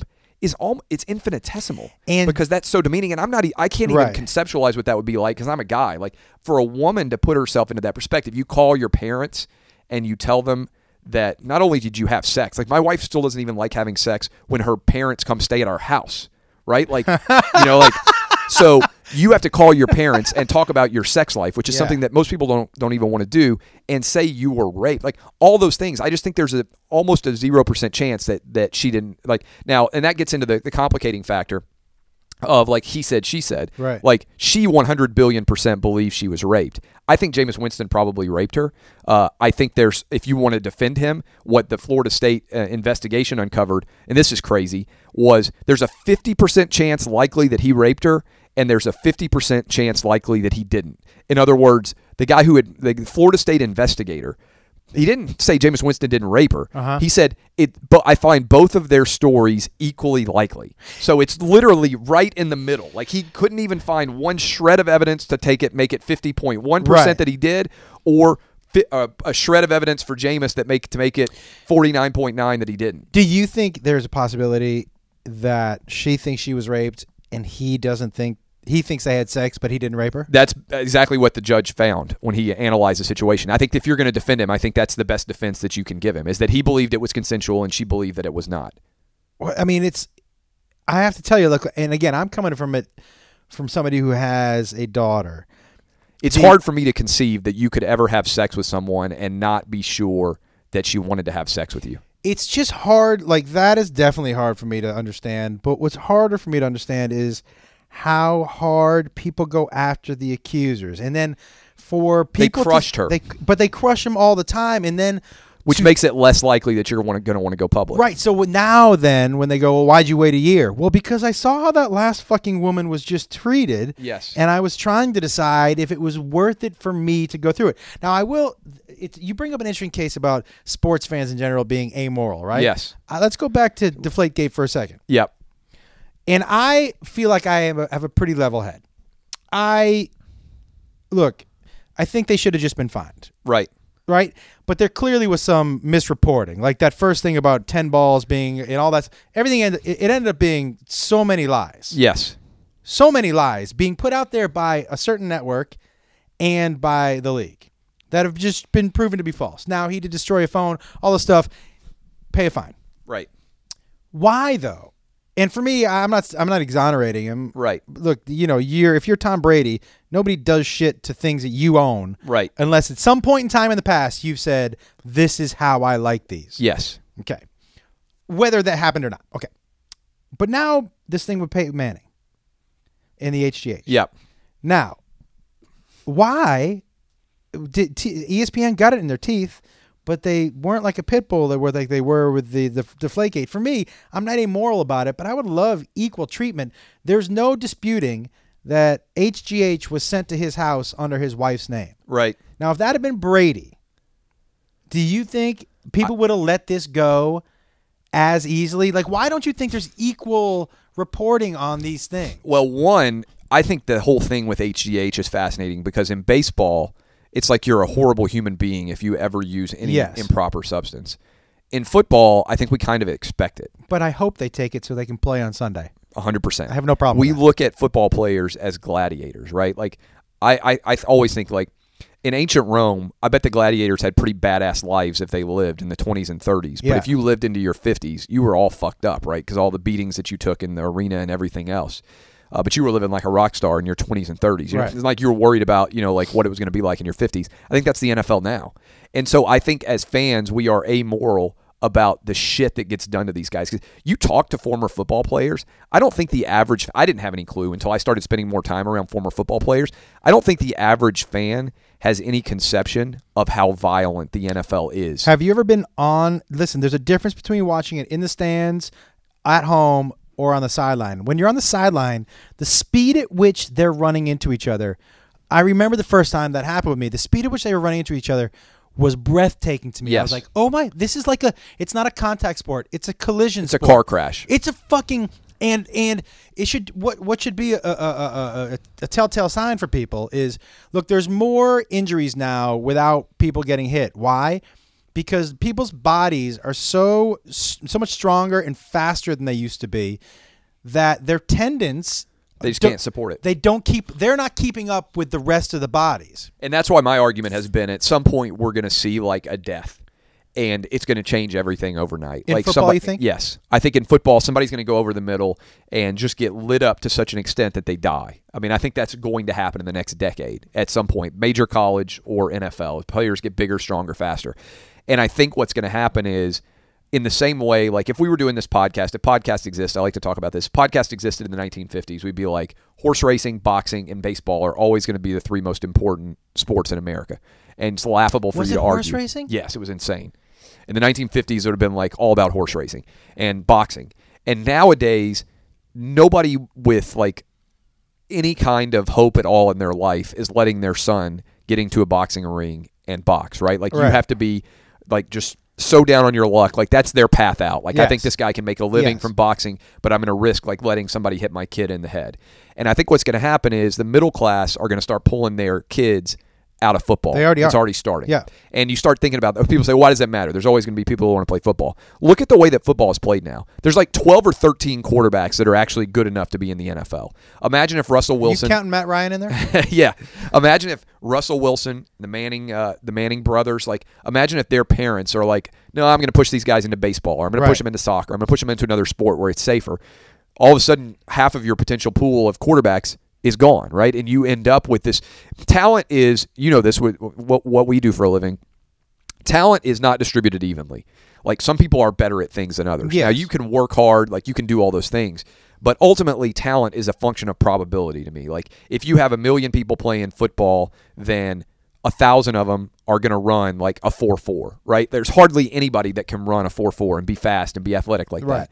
And so as you diminish the overall pool, the quality of the game is going to diminish as well because you're just not going to have as many players. And I think football, I think we've reached peak football. As much as I love the sport, and we're, we're doing this on a Sunday, I watched NFL all morning. I've been betting on all these college football Me games too. all week. I love it. I mean, it's my favorite sport. But I'm not going to let my kids play. And not You until- wouldn't? I don't. Not until high school. And I, I think the other way to think about it is Why not kids, until high school? That's when the collisions start happening. uh, well, at least then they'd be able to make a decision that they wanted to play. Right, okay. Um, and I don't think the collisions are big enough in like your average high school. It's not like they're playing 5A Texas football. Those are Um, some big boys. yeah. Um, I would let them consider playing when they're ninth, uh, tenth grade. Um, but and I also know my kids are not going to be good enough. Like they don't. I can already tell. Like they're they're they're going to make money with their brains.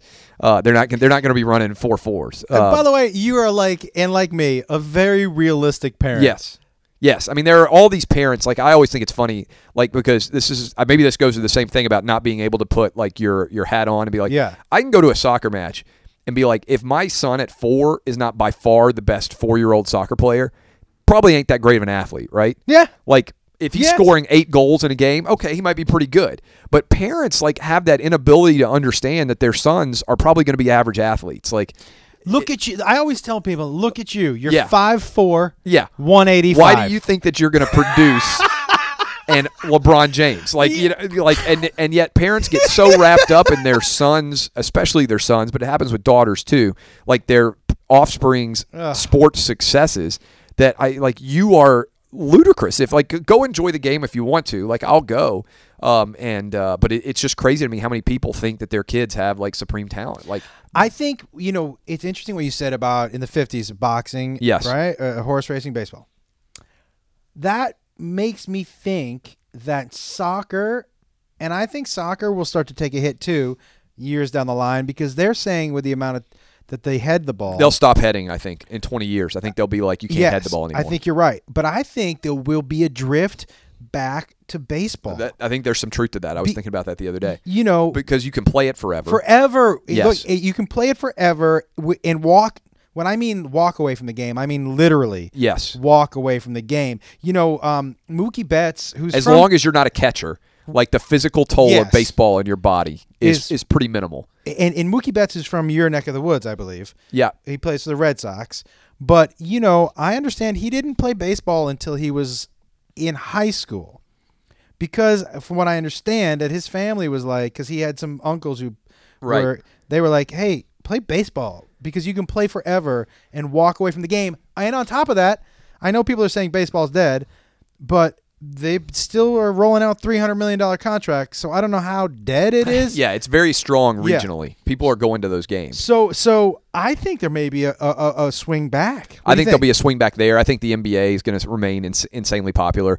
Uh, baseball is tough just because, like, you have to have. It's harder to play pickup baseball, right? Yes. Like anybody can play pickup soccer. Anybody can play pickup basketball. And if you got a football, you can get in the backyard and be like, okay, three on three. You know, like somebody's a quarterback. Like we're to run around and play. Yep. Um, but I, I think I think there's some truth to that. I've been thinking about what sports people are to move into, and I Golf? think baseball, golf could help. Tennis it sucks now. Would love to Uh, see a big but there- bowling comeback. Yeah, there could be people start to play tennis. I talked to Andy Roddick, you know, works here at Fox, and uh, he's like the number of guys who are in tennis is just, I mean, it's small. And if you were going to be strategic about it, if you knew you had a great athlete, you could go all Richard Williams on you and Mm, create like thing, Venus and Serena. You There's know, he just little- decided. There's a little bit of a money thing, though, Yes, right? Like you said, if you're in a socioeconomic situation and you don't have a whole lot of money, there may, there may be a, a park where there's a basketball court, right? Certainly, you can play soccer in any like Yeah. courtyard anywhere. It's, that's why golf and tennis, hockey, shit like Tough that. to play. Yeah.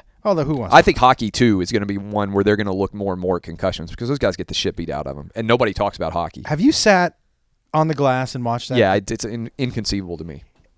Wh- Look, anybody who goes hockey's boring and you've seen it on TV, go sit on the glass. Yeah, It, how how fast do they move? How big are they? But how hard do they hit they each other? They hit the shit out of each other, and they play so many games. yes, I don't understand how those guys do it. And but dude, like they had, there's a level of toughness in hockey Yes, that I don't, I can't. you just get hit in the face with a puck, and they give you like twenty stitches, and you go back and, and you play. go back in. Those guys who dive, dive with their bodies Like, and their like me. faces in front of a puck. Yeah, you're like me. If I lost a tooth, I'd be like, "Fuck, I lost a tooth." It'd be like the worst day of worst day of my year. I'd be like, "I gotta go to the dentist." I had I had a tooth in my mouth, and then it got knocked out. Oh. I'd be like, "This is the worst thing ever." In hockey, they get a tooth knocked out, and they're like, "Okay, let's go back on the ice." I'm going back in. Yes. No, that that it's insane to me. Do you think toughest uh, athletes, hockey players? Uh, uh, should we exclude bull riders?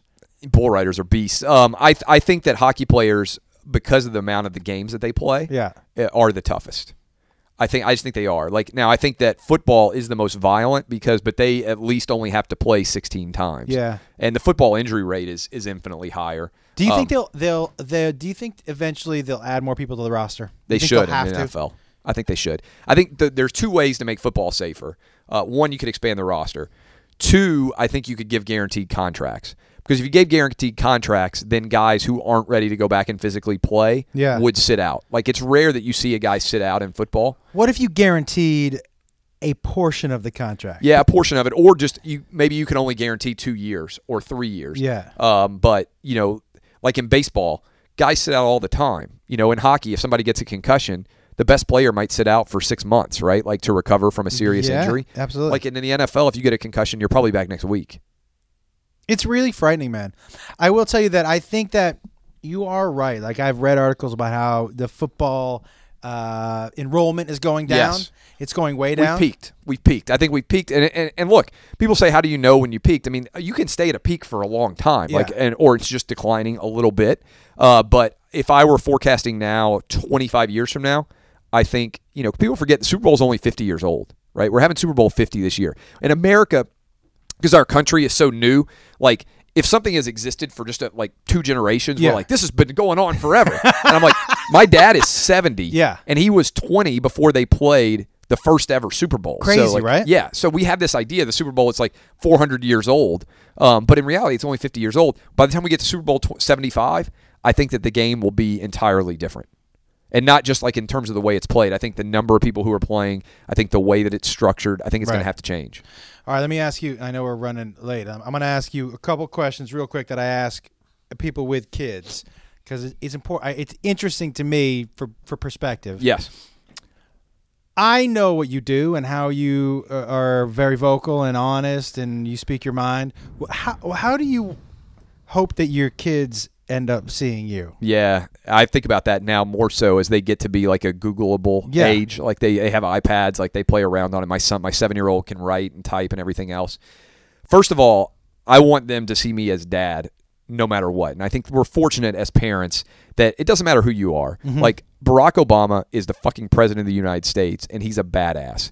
And Malia and Sasha Obama roll their eyes at any I suggestion that he know. makes. It's so right? crazy. Like you see the pictures of him with them, Yeah. and they're like their eyes are like to the sky. Like Yeah. they think their dad is one incompetent motherfucker. Yeah. and like I think he's been a pretty good president. So right, so that is that is the great gift of children in general is that they are only going to define you by your relationship with them. So the external universe matters in some sense, but it doesn't like define them. Um, I think my the challenge is understanding that dad is in the business of being like an entertainer and i think it's easier for somebody who's like an actor uh, you know if you're in a movie uh, and I don't know what kind of dad he is, but let's say that Brad Pitt and all those kids, he sits down, he says, you know, like, or or Leonardo DiCaprio has a, a, dad- a kid sometime. He's like, Dad is not the guy who played in Wolf of Wall Street. Now that guy's a badass, and he Right. probably would have been really fun to work for. Have you seen The Revenant? Uh, no, I heard it's great. Oh, I heard it's great. I've, That- never seen a movie thinking- that made me feel more like a pussy. Yeah, right. So that's why I was thinking about it. But DiCaprio doesn't have any kids, but it's easier, for, easier, I think, if you're an actor or actress to sit down and say, you know, Daddy's ma- playing make believe. Well, you know why? Right, Because they're not using their name. right, hundred percent. Right. Like, You're Clay Travis. I am Clay Travis, Right. and what I get paid to do is to have opinions that I believe in. People say, "Do you really believe?" Yeah, I believe everything that I'm saying. Like Mm-hmm. I don't just make up things and say things because I think you know, like I, I'm trying to be entertaining, but I believe all the opinions that I have.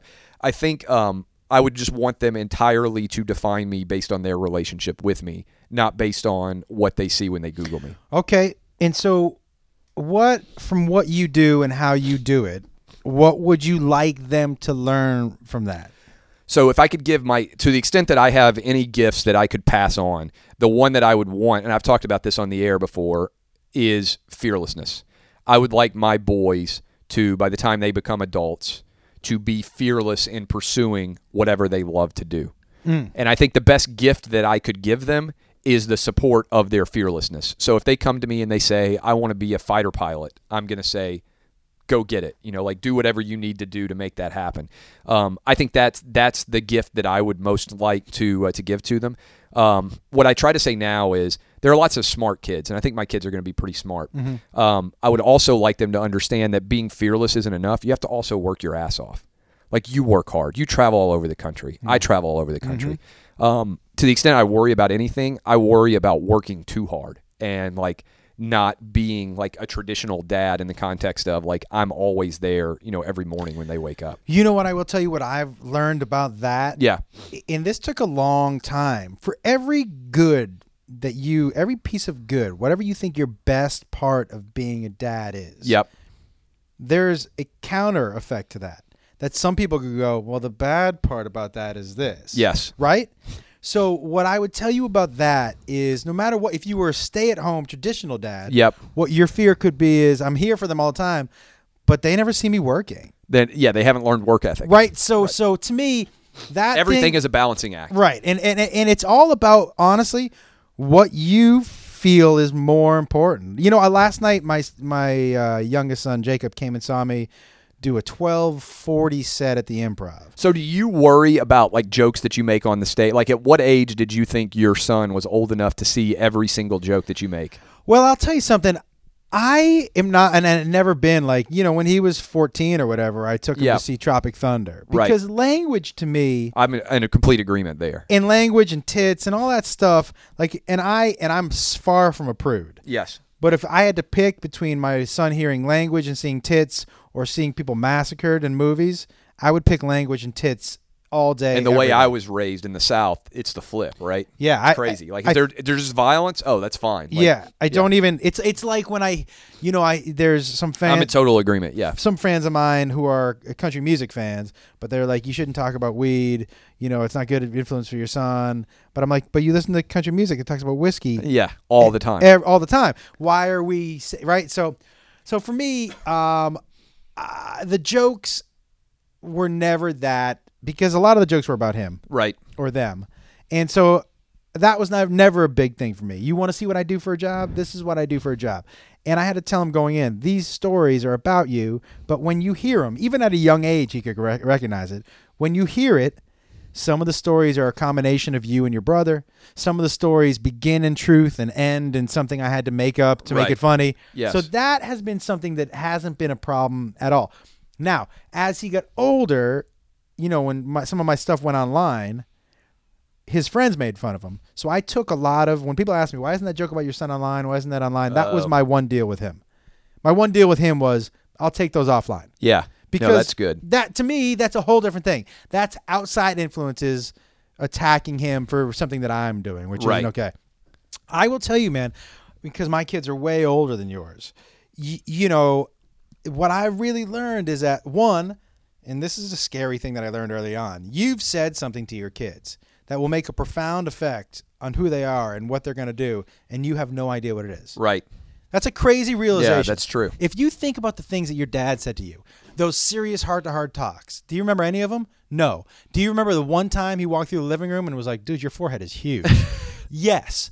By the way, that's why I wear a hat. Yeah. That's the exact reason. My dad and I had, a, I'm sure, a zillion heart to heart. Right. You know what I remember? Him walking through the kitchen and saying to me once, "You have a big forehead." I put on a hat the next day, and I've been one wearing since. one ever Yes. since. But do you know what I mean? So as a as a parent, that was a very scary thing for me to Right. for to sink in and go because when you have heart to heart talks with your kids, their eyes glaze over. Yes. and in their brain, they're going, "When is he going to stop talking to? What is?"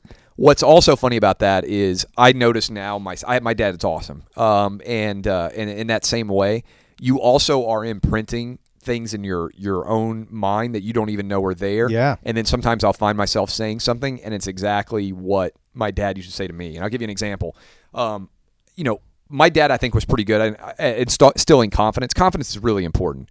I think like to have the confidence to be fearless, like those things. Top five Um, things important. Yeah, so that so I'll finish with from I know this is a long podcast, but I'll finish with this. My dad used to say, you know, your mom and I wouldn't trade you for anybody else in the world. And like I don't know if other parents say that. I don't know where he got that. I don't know if his dad told him that, but I say it to my boys all the time. it sounds like he was offered something for you. Yeah, You right. like, what? it, it, but it, but, it, but it's true because you know, and the other thing is like any flaw that you have is because of you, because of your mom and me. Like we made you, uh, and you know, it, little things like that. Like, um, it, it, it's funny. Like you just find yourself saying some of the same things that your parents said, and uh, I'm like, boy. You know, my parents were really good parents. Yeah. And you don't necessarily have an appreciation for it, which is the ultimate revenge until you have kids of your own, right? You can't have an appreciation. Zero. You, you you really can't. Like there's so many things. Look, having sex with a kid in the house. Yes. You don't have appreciation for that. It's it, you're almost like you're setting up some sort of military operation. Right. Like you're like, listen, the eagle. Yes. will- and then you know you you're half the time I have sex with my wife. It's like I'm committing some sort of crime. I Right. I got the pillow over her face. I'm like, shut up, stop making any noise. You know, yes. you know what I mean? It's like a real. It's like a crime scene. you also move from like the kid's perspective to the adult perspective. Like every time I come into my house, I take my pants off. Like I hate wearing pants. Like I'll just walk around in my boxers and like shorts, whatever else. And so I'm I'm 36. I'm not that old, but I can already see I can already see my kids being like, "Yeah, Dad never wore pants around the house." By the way, do you do you, do you, you don't do that when their friends are over, right? Oh, all the time. I just wear boxers, like everywhere, all through that. And it's funny is, what's funny is, You're that guy. Oh yeah, oh yeah. I hate I hate pants. And so uh, my wife, like we we hired, we had our third kid. We we got a, a nanny to come over and help sometimes, and uh, and she like in, like interviewed the nannies, and she asked them all these questions, like detailed, you know, like the, all the people were awesome. And then uh, the, the she's like, I think I've picked one, and like I want you to meet her and make sure if you have any questions. And so I'm sitting there, my wife's running through all these questions, all these serious questions, and, uh, and at the end, she's like, Clay, do you have anything you know you want to ask? And I was like, look if you're going to be at our house, you're going to be here a lot of the time. Do you have an issue with me walking around without pants on regularly? like because you're a 20, you know, 6 year old uh 26 year old nanny like I just you're gonna see me walking around with. Can you wear underwear. shorts? Yeah, I'll wear shorts sometimes. Like Okay. I, I am of the opinion, like I would wear, like right now we're talking. I'm in a t-shirt. I'm in jeans because it's a little bit cold out here, and flip flops. Like Yeah. I would wear t-shirts, shorts, and flip flops. Tw- it's 365 days a year. Like, You and I, I hate doing dressing any other way Are complete opposite. Yeah. I don't own a pair of shorts. because you're worried about how your legs look, or what's the reason? I don't know. I just don't like them. Yeah, I you know when I was ve- when I was like 18, I remember I, I, I was going to school in Texas. Yes. And I remember my buddy's dad. I was wearing shorts. yeah. My da- buddy's dad said to me, "What are you wearing, son?" I go, "What do you mean?" He goes, "Grown men don't wear short." he called them short pants. That's awesome. Grown men don't wear short pants, son. And that was it. you were done from that day. Yeah, hat and no jeans. right? And jeans ever since. Jeans ever since. But but also, I despise flip flops. Because you don't like feet. You're like the anti Rex Ryan. I'm not a feet guy. I don't like the way they sound when they set up. Oh. I don't like that. So so I'm not a like you and I. We, we Are we the would, exact opposite Would not be dipping into each other's yeah, wardrobes. Yeah. So no, yeah, I I would wear. They make fun of me here because like I'm the only guy who rolls in here in shorts, flip flops, and a shirt. Now they'll dress us, you know, for TV or whatever. But uh, for all the meetings and everything What did else, your nanny say about pantsless, by the way? she said that that's okay with me. so she's she's been great. She's fantastic. But you are, is there going to be an was- age limit? So when you're when you're like, say the kids are 15 now. Oh, and they start having like 15. Yeah, now I also have boys, and like everybody over would be boys. I try to have pants on, like shorts on, if, but you know, like I write. You know, I, we talked about my website. Like I wake up in the morning, roll out of bed, and go straight up to my desk and start writing in the morning, like every morning. So I barely will brush my teeth. Like I'll write an entire article, and then I'll be like, okay, I'm going to go hit the shower now and get dressed for the day. Um, so I will legitimately be sitting at my desk in my boxers for 90% of the articles that I write. So when people are like, all this sports criticism was like, oh, that guy's just writing in his underwear from his mom's basement. I'm like, actually, it's the third floor of my house, but I am the underwear part. I, I'm a cliche. The stereotype is true. When are you gonna let me write an article for Outkick? Whenever you want to. really? Yeah. I would love to Yes. because I've started writing uh, just a little. I mean, you're like I am. You blend sports with pop culture, with Yes. socios, the social stuff. I like, mean, I, I'm not an X's and O's guy. Like, Right. I know nothing about, like, Bill Belichick was like, if I was listening to the headset of your Patriots team, like, I would have no idea what he was saying. He might as well be speaking Mandarin. yes, Yes. I agree. Well, I, yeah, because I have I was uh, I've started writing a blog for my website, but I was like, you know what, I'd love to throw some of this stuff on. A hundred percent. Yeah. because for me like that is also what makes you that and we go all the way full circle to that first interview you were a well-rounded guy Yeah, I think of so to me, writing is the most challenging discipline because it's just you sitting in front of a computer screen. Um, and then I moved into radio, and then I moved into TV. And I think there's a reason why it's relatively rare that you see a guy go TV, radio, writing. Like nobody really goes in reverse. Agreed. There's a lot of people who can start writing, radio, and then TV. They're all different disciplines and they're all different challenges. And that's the other thing of why I like them because you have to be what works in one might not work in the other, and you got to figure out. Um, but uh, but to me, writing is the foundation. If I had to give up everything else that I do, uh, and I can only pick one thing to do for the rest of my life, it would be right. i'm going to end with that for this reason i i say to you guys almost every week find what you you know some sort of a, a, a version of this but find what you love find what you fucking love find what you love and whether you do that as a job or just do that at your house it will make your life so much more enjoyable. And I tell people all the time, and you did it. The only way to change your life is to stop doing the same fucking thing every day. It sounds simple, but it's amazing how many people. We were talking about the difference between dreamers and risk takers, and dreamers are just people who oftentimes don't take the next step Yeah. of being a risk taker. Yeah. you got to combine the two. And, and when people say it's easy for you to say blah blah blah, look, guys, I lived in one bedroom. I was living off of anywhere from a thousand to twelve hundred dollars a month with three kids and a Saint Bernard. So I get it, I get it, and I'm not saying I would have done that for the rest of my life, but just remember that you have one fucking ride, one ride. Don't don't wake up 50 years later and say I wish I had done that one thing. I'll give you an example. Finally, a close for me. I said that a couple times, but five years ago, I guess it was like six years ago now. I was writing at FanHouse. Great place to write. I would have I stayed there forever. Yep. Um, and they ceased to operate. So I had two young kids. Uh, my wife was home with the second kid, and we were making, you know, forty-five thousand dollars a year or whatever it was. Um, the absolute average income, and at radio show, I wasn't sure whether it was going to continue. Um, and you know, I had that moment of like realization, which I think a lot of people have, of oh man, you know, like we're okay now, but we just got a lot closer to not being okay than we ever were before, and we've got one stop away from you know like really being in difficult straits, and uh, you know, I think until you are able to to face that, like the difference between, I, let me close the, the final episode, example here. You probably think about this a lot because you get onto television. Like comedy is so brutal; it's a tough object. I mm-hmm. remember going to AAA baseball, and I thought of myself as a AAA baseball player for a long time. Like I had proven that I could do a lot of things, but I hadn't quite gotten the call up to the big leagues, mm-hmm. right?